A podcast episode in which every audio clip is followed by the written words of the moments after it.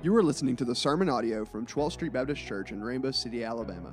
More information about our church can be found online at www.12th.co.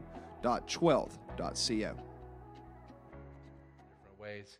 We're going to continue our worship through the Word, and we're going to see a part of the passage we've been studying for the last few weeks. It's going to be a difficult one this week, I think, for most of us. It has been for me. Uh, if you would turn to Matthew chapter 6, we're continuing our series through praying like Jesus.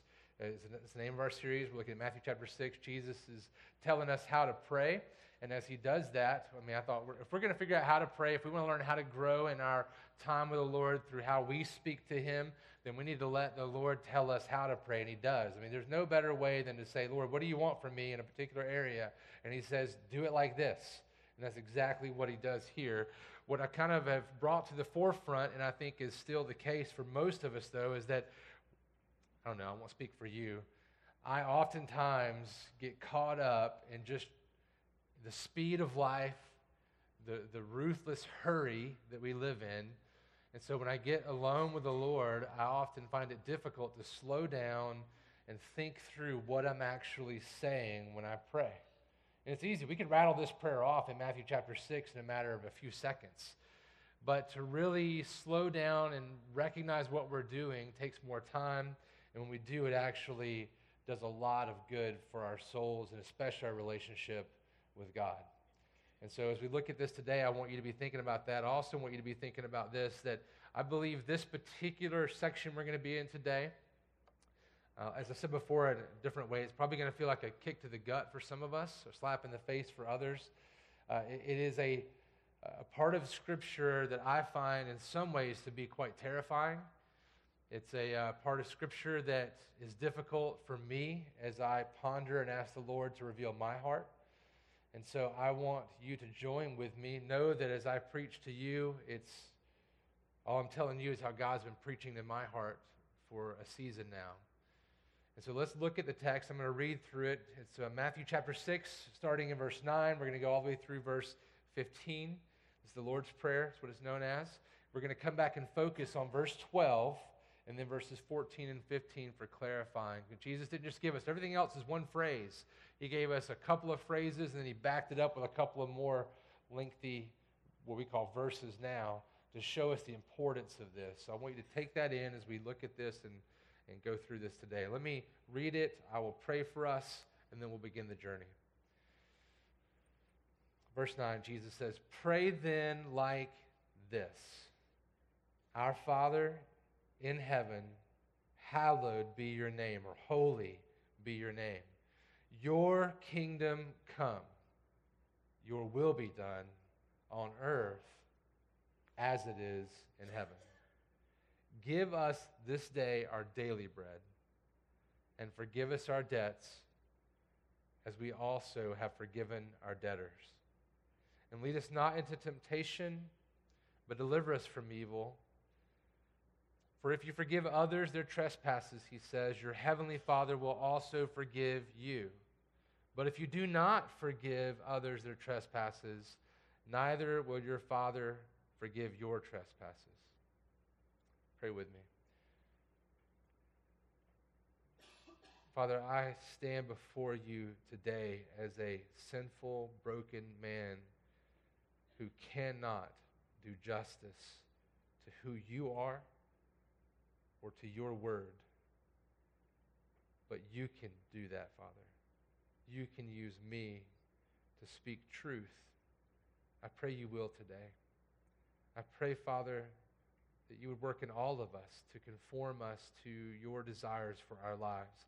Help us, Father, I ask you, help us to see you as our Father who intimately wants relationship with us.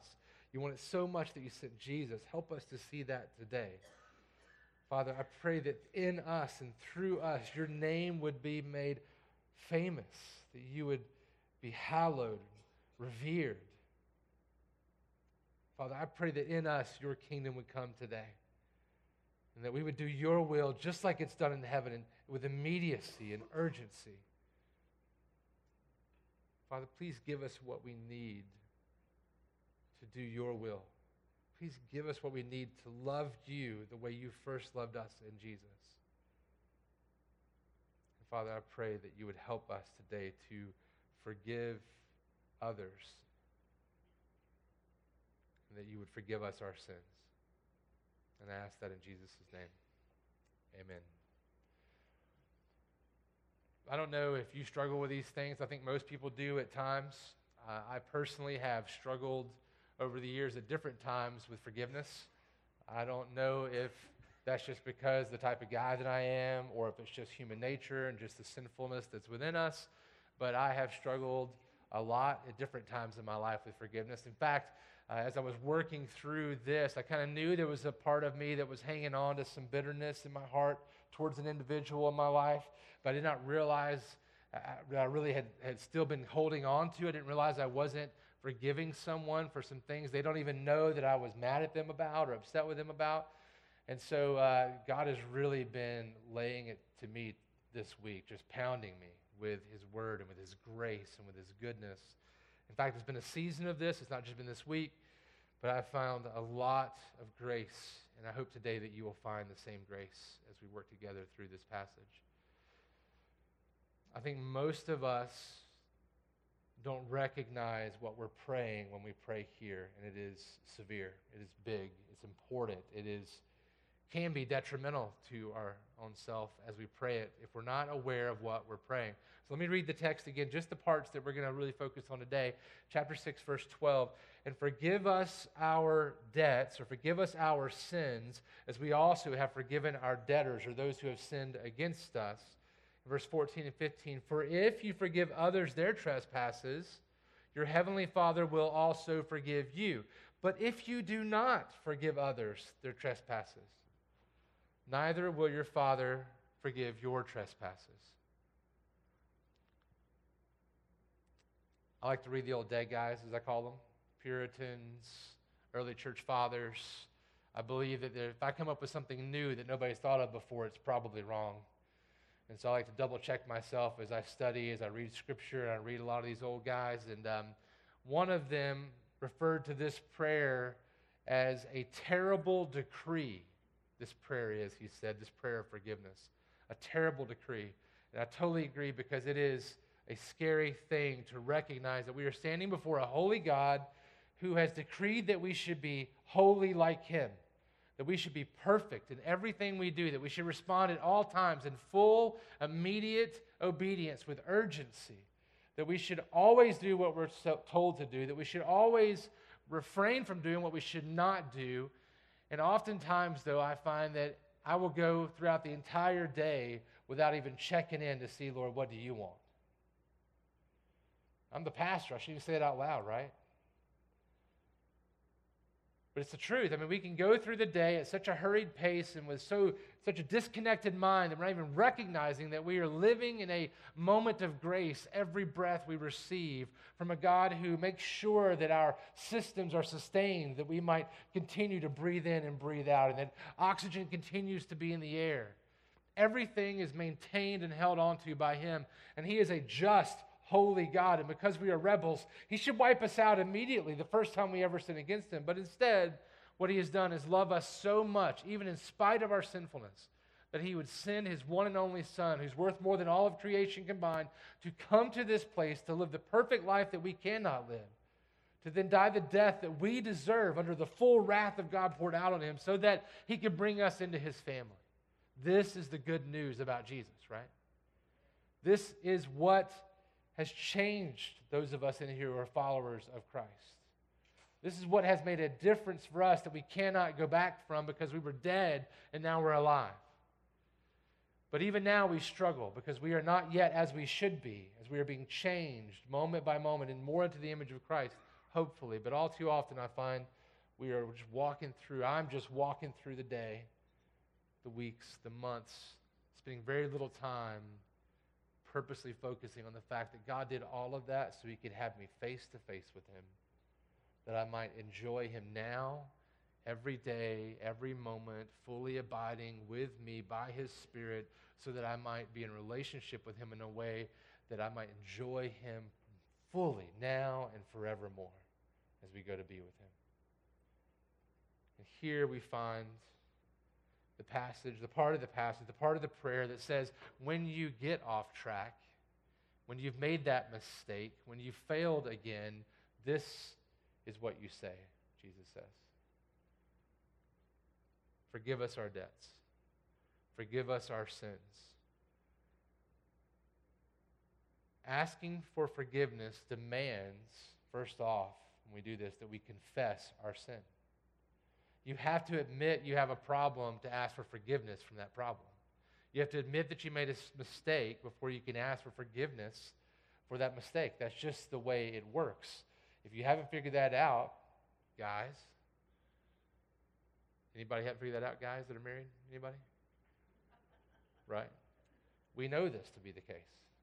You can't just say, I'm sorry. You have to understand and confess what you did wrong and then ask for forgiveness, really meaning you want forgiveness. It's the same with God. 1 John 1 9, John says, If we confess our sins, he is faithful and just to forgive us our sins and to cleanse us from all unrighteousness. He remains just because he's a just God. He should condemn us, but instead he condemned his only son so that he could forgive us and that we could find forgiveness when his son found condemnation in our place on the cross. So he remains just when he forgives us. Psalm 32, 5, the psalmist says, I acknowledge my sin to you, and I did not cover my iniquity. He means I didn't hide my sin from you. I said, I will confess my transgressions to the Lord, and you forgave the iniquity of my sin. So here's the truth about us as Christians. It's this really weird thing. So if you're not familiar with this, it's okay. It's weird. It's going to sound weird. But the holier you get, another way, the more sanctified you become, the more you become like Jesus, as you grow into the image of Christ, the, the way we are meant to be originally, as you look more and more like that, as you grow in your faith, the more you do that, the more you're actually going to become aware of your own sin and how great it is. It will become larger in your eyes every day as you become more and more like Jesus. And the filthiness of it and the stench of it will become more and more repulsive to you and more and more apparent as you grow in your faith. I say that to say, if, if therefore you have not smelled your own stench for a while, it helps to be in community so others can tell you you stink, right? Small groups, Sunday school classes, that's what, that's what they're for. Part of it is to say we walk together because we have blind spots. We don't see these things often, but they're there. Thomas Watson, one of those old Puritans, he says, Why is sin called a debt here in the Greek? He says, Because it fitly resembles it. A, the debt arises upon non payment of money or not paying that which is one's due. He says, We owe to God exact obedience, and not paying what is due, we are in debt. He says, In case of non payment, the debtor goes to prison. So by our sin, we become guilty and are exposed to God's curse of damnation. Though he grants a sinner a reprieve for a time, yet he remains bound to eternal death if the debt cannot be forgiven. That's what happens. That's what sin is. He goes on, he says, and sin is the worst kind of debt because it's against an infinite majesty, an offense against the person of a king. It's the crime of high treason to do that. It enhances and aggravates the crime. Sin wrongs God, he says, and so it is an infinite offense. That's why hell would be an infinite place to be forever and ever because the wrath would come down forever on us because we've infinitely offended an infinite God. So when you pray this prayer, Father, forgive us our debts. When we pray this prayer, we need to slow down and take the time to actually think and maybe ask God, what, what are some sins I haven't confessed to you? You hear me right? It doesn't mean that if you've missed one that you're going to hell. That's not how that works. That sin was covered with the blood of Christ if you remember it or not. God remembers them all and then forgives them all in Christ if you've been found in Him, if you put your hope and faith in Jesus. However, it might do us good to recognize how much we need Jesus by asking God to reveal to us how much we've sinned. By the things we've done that we shouldn't do, by the things that we should have done that we did not do. Lord, remind us of these things and then confess each and every sin you can think of since the last time you asked for forgiveness all of a sudden, this quick little prayer that takes five seconds to say out loud becomes an hour endeavor if you're not careful, right? Or if you are careful. You confess those things, and with your head bowed low before the king, you take each of your sins and cast them before him, confessing your need for his forgiveness. And when you're done, you lift up your eyes to see the face of grace in the face of Jesus, and you need to know this know that you are forgiven if you put your hope in Jesus. Many of us struggle with that statement. A lot of you in here struggle with forgiveness. You struggle with it, not just forgiving others, but also being forgiven.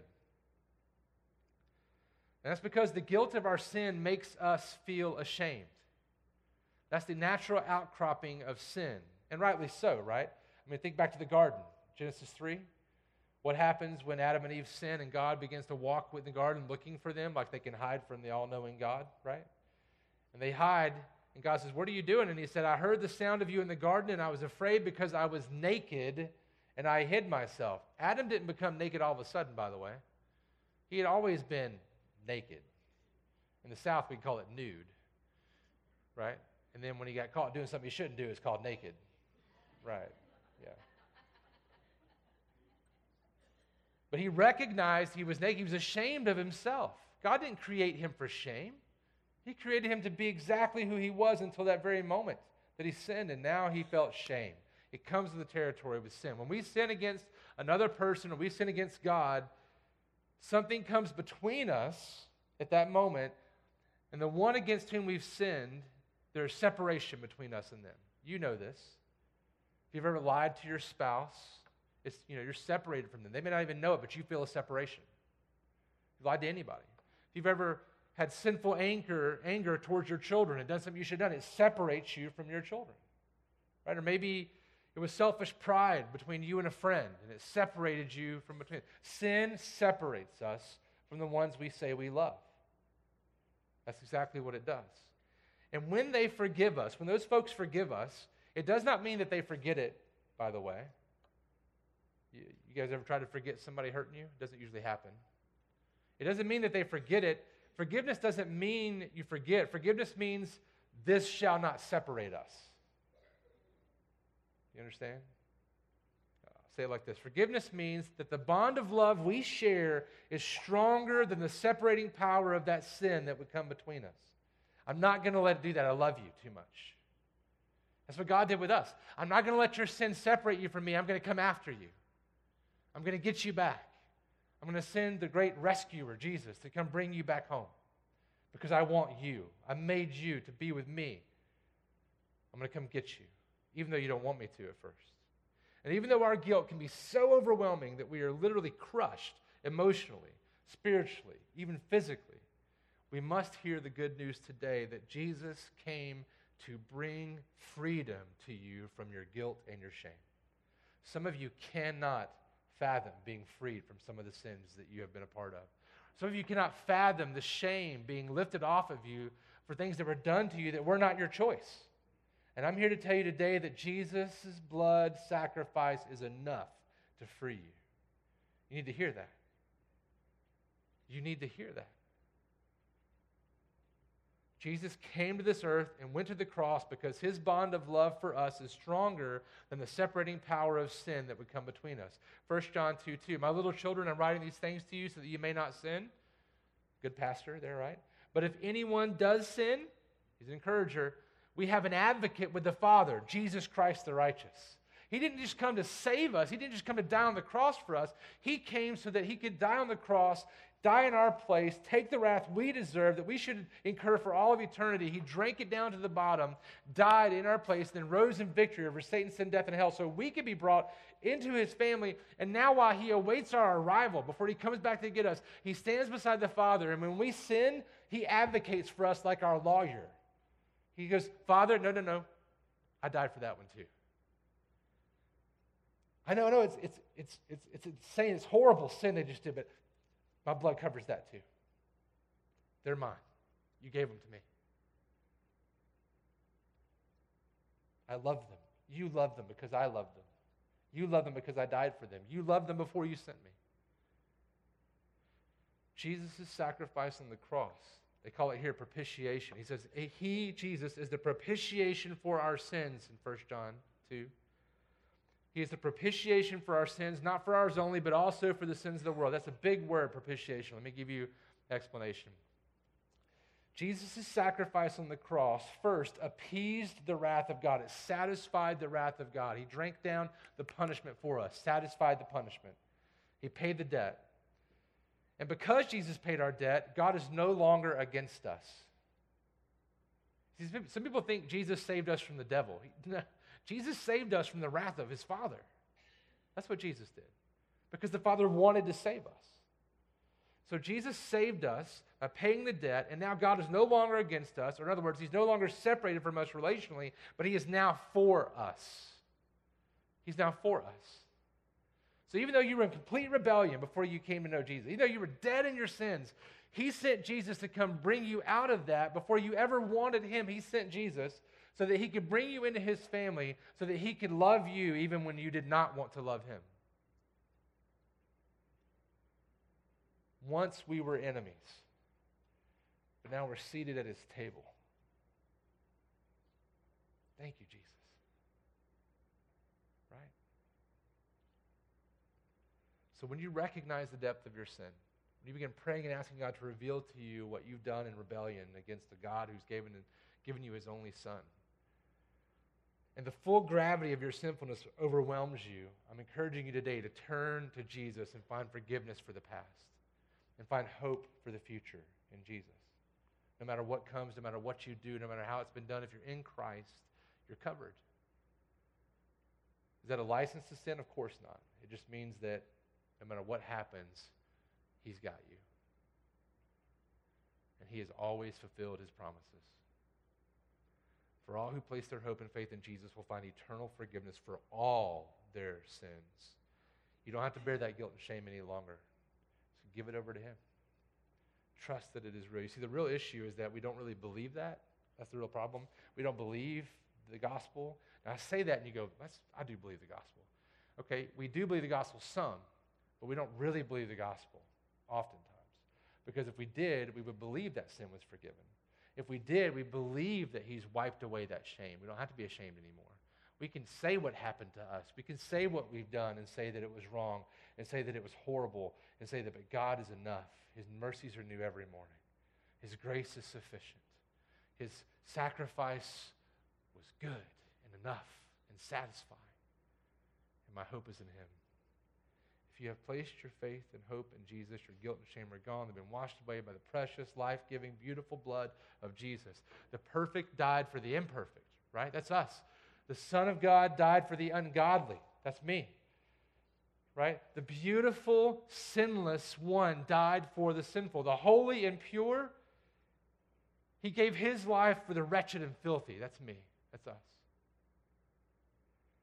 Do you see our need for forgiveness? No matter what we've done, we can never overcome it. That's why Jesus had to come here. No matter how many things we've done wrong, every time that stacks up against us, Jesus is still enough. It, we need him every moment of every day because no matter how many times we try to pray this prayer and ask forgiveness, we can never do it enough and we can never get right enough this side of heaven to make everything right. So he made it right for us. We need him that much.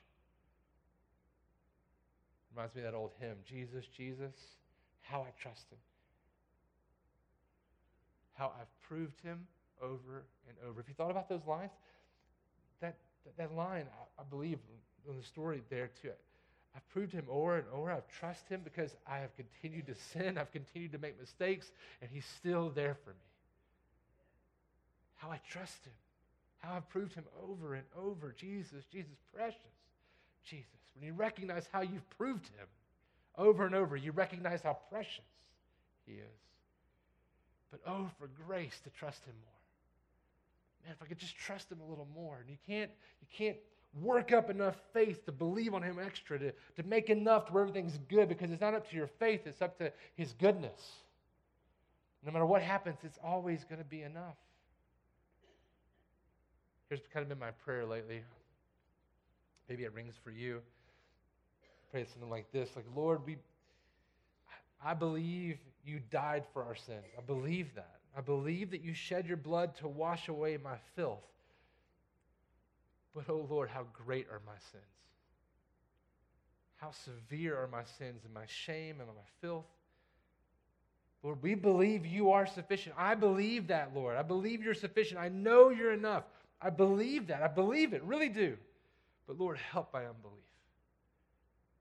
Help my unbelief. You can't muster up enough faith to live the perfect life, but you can you can trust on the one who lived the perfect life for you. His name is Christ Jesus, the one who came to redeem us. And he is our hope. And by the way, this forgiveness is instantaneous. Some of us have trouble with this because some of us want to think that I did this thing wrong, I've got to pay penance for that. We don't use that term as kind of a religious term, but we'll say, I've done this thing wrong, I've got to kind of hate myself for a little while.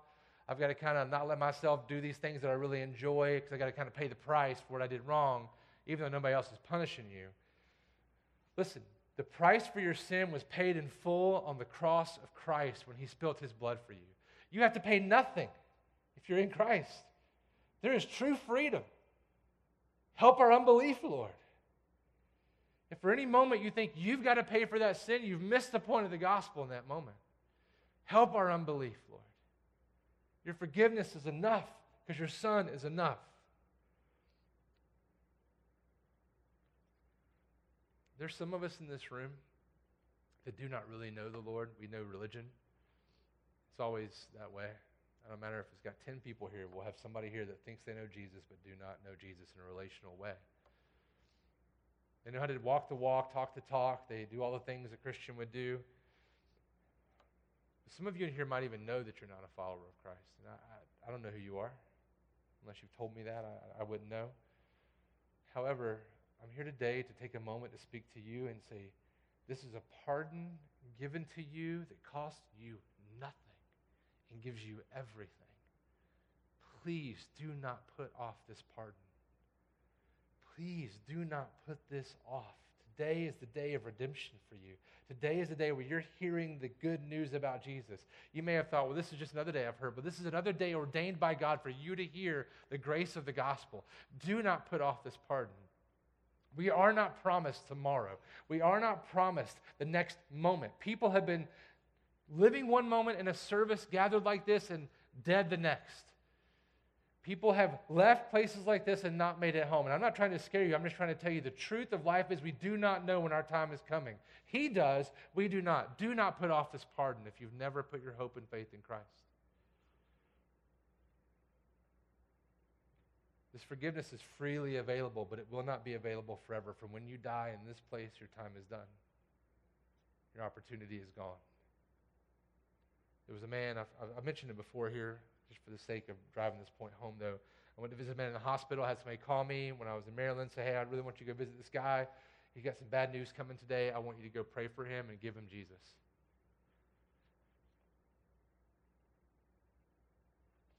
I went up there, knocked on the door, walked in right as the doctor was telling him the news that he was not going home. He would die in that room. I sat down and began to share the gospel with him.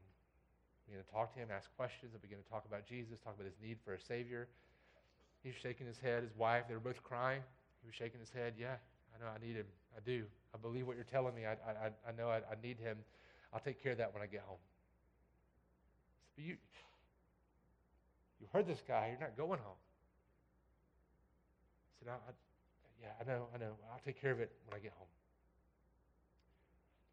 I worked and worked to try to convince him of necessity of repenting and believing in Jesus. But when I left, I did not get that.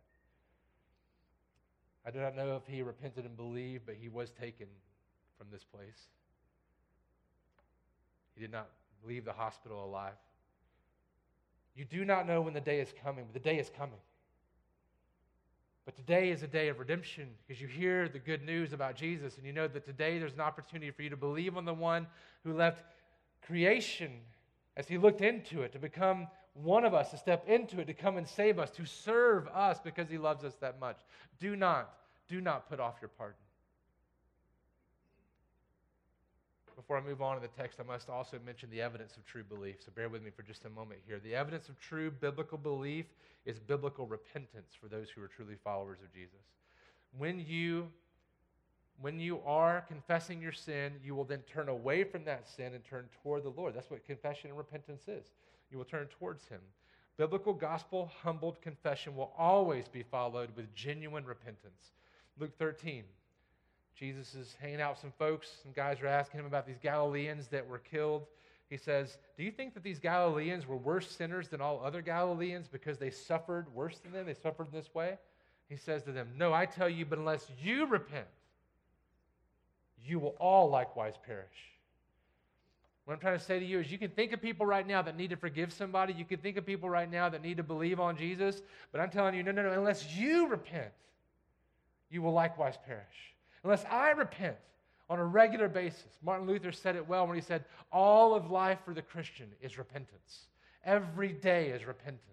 That's the life for those who have been saved. Every day we need to turn more towards the Lord. Every day we need to say, Father, forgive us our debts.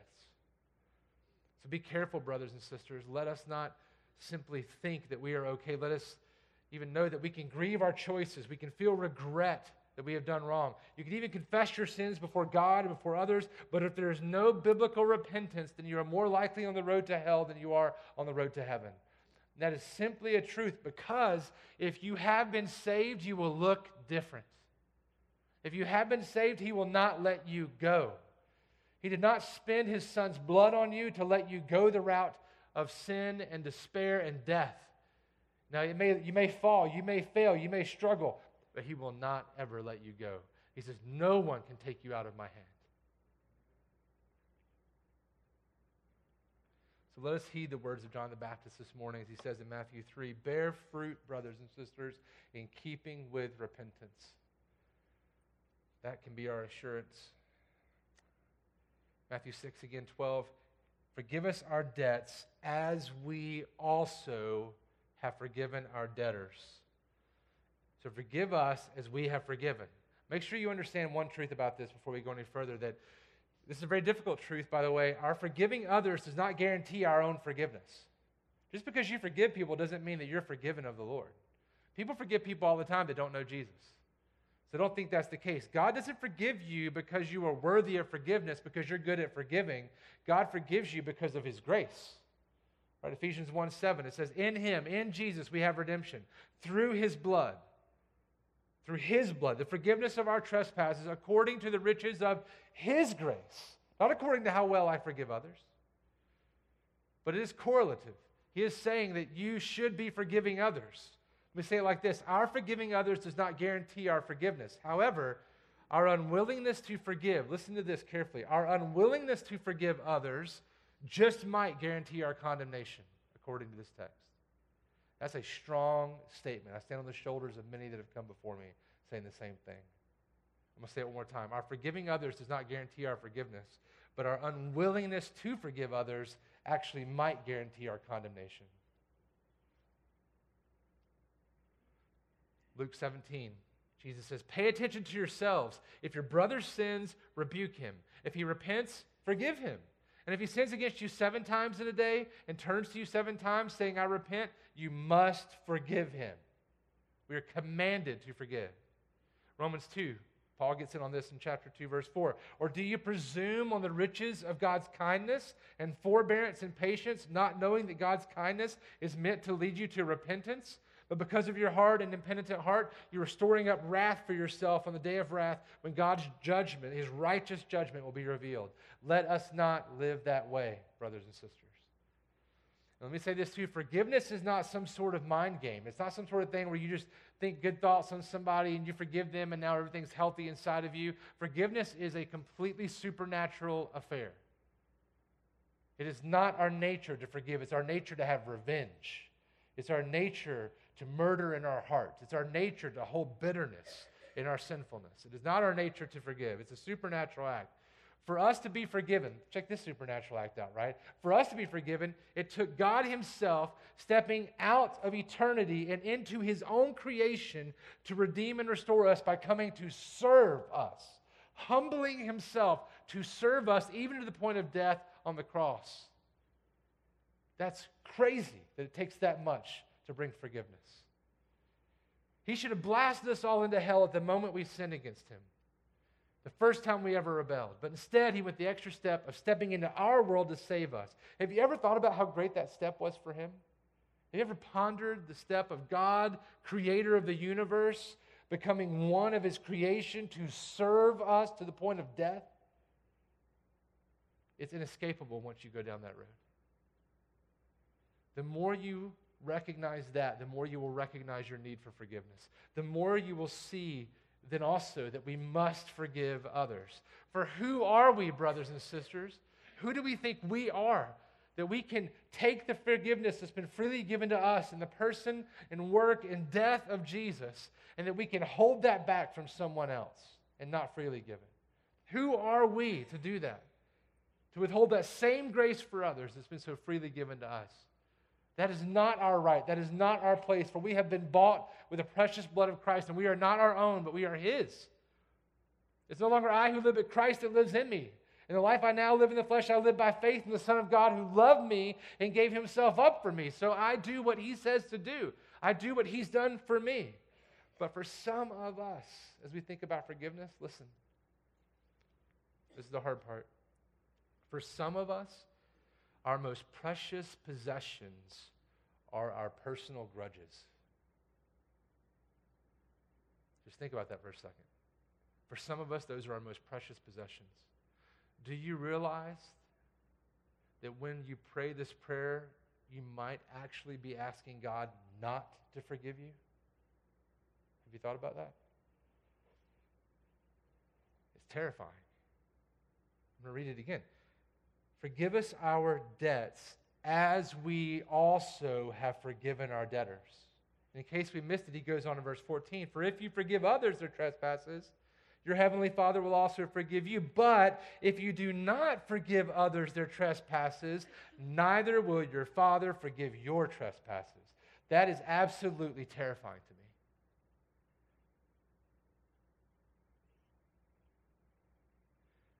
We might be praying this prayer and actually praying for God not to forgive us if we're holding on to things and not forgiving others. So, this person I was talking about that I've been harboring bitterness and resentment for over a year, a year and a half plus, I, have struggled and struggled and struggled, and I, I, have I've, I've tried to forgive, and I thought I was over it, and all of a sudden it would come back on me. You know, you've been there before, like you thought you're forgiving somebody, and then all of a sudden something happens, and it's just all over you, like, man, white on rice is like everywhere. I've, I've just dealt with it over and over and over again. And it has been a hard week, a hard season. Listen, I'm not the only one calling this frightening. I'm going to go through some church history here. Augustine calls this request the terrible petition because he realized that if we pray, forgive us our debts as we've forgiven our debtors with an unforgiving heart, we are actually asking God not to forgive us our sins. Or how about Thomas Watson, the guy I quoted earlier? He says, he's a great Puritan guy, he said, a man can as well go to hell for not forgiving as for not believing. Isn't that strong language? That's what it says right here. Or how about Charles Spurgeon? See, he says, unless you have forgiven others, you read your own death warrant when you repeat the Lord's Prayer. Or C.S. Lewis, he says, no part of Jesus' teaching is more clear and there are no exceptions to it. He doesn't say that we are to forgive other people's sins provided they are not too frightful or provided they are, there are not any extenuating circumstances or anything of that sort. He says we are to forgive them all, however spiteful, however mean, however often they are repeated. If we do not, we shall be forgiven none of our own.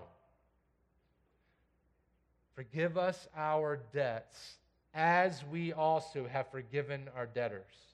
For if you forgive others their trespasses, your heavenly Father will also forgive you. But if you do not forgive others their trespasses, neither will your Father forgive your trespasses. You cannot, use some seminary language, you can't do any biblical or hermeneutical jumps here to get away from that truth. You can't say this means this, really. It doesn't really mean what it looks like it says. Because it's not just here, it's other places.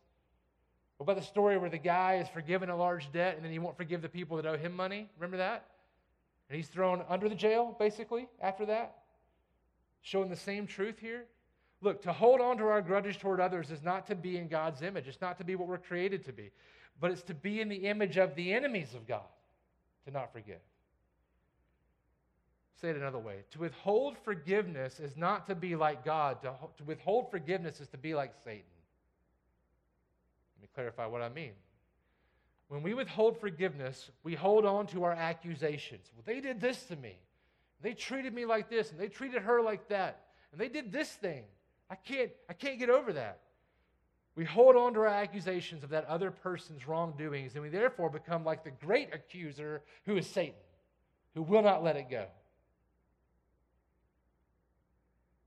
Jesus says, Blessed are the merciful, for they shall receive mercy.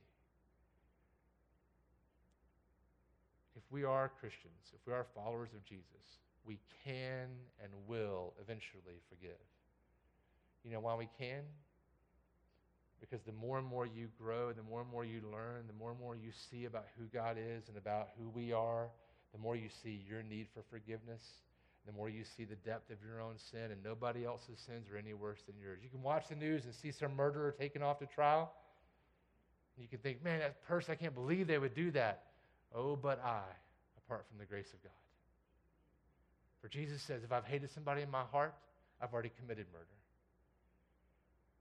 Somebody caught in some sexual thing going on in the news, and you think, gosh, how could they ever do that thing? Oh, but by the grace of God would I be. In fact, I'm a man who has been broken over my own personal sin, right? All of us have had struggles in our lives. We've all had lust issues or debt issues, or I say debt issues as far as gambling issues, or we've had some kind of pride issue, or some kind of lying issue, or some kind of, of issue of, of hating other people, or anger, or deceit, or whatever it is. We all have our issues, and all of us stand condemned in our place apart from the grace of Jesus. Apart from the grace of Jesus. Man, don't be accusers. Let us live in the grace of the gospel. Yes, I agree with these old dead guys, right? They said, What a terrible, terrible decree this prayer of forgiveness is. But oh, what glory and grace are found in the forgiveness of Jesus. And what a good God who would humble himself to come here and die in our place so that we can be brought into his family. Not just to save us, not just to bring us out of death, but to bring us into his family. What a loving, good God, man. What a wonderful, glorious thing that is. And how could we not be so freely giving? In fact, I might even argue. I'll let Spurgeon argue real quick before I get closed down here. He says, These are hard words. He's right but they are graciously hard, he says. Words especially needing to be heard by the religious person who can state all the answers. That's us. You've been in Sunday school for 20 years? You can do that, right? These are words we really need to hear. Those who attend church, who lead an outwardly moral life, but who hold a death grip on his grudges. Such people had better take an honest inventory of their lives and see if they really know Jesus. He says, I'm not referring to those who find that bitterness and hatred come back even though they have forgiven the offender. The fact that you have forgiven and continue to forgive is a sign of grace. And we're not talking about people who are struggling with forgiveness, it's those who have no desire to forgive who are in soul danger. There may also be some who have been recently offended and are still in emotional shock and so have not been able to properly respond with forgiveness. I'm not talking about those, he says. The point is, if we are Christians, we can and will forgive because Jesus can and has forgiven.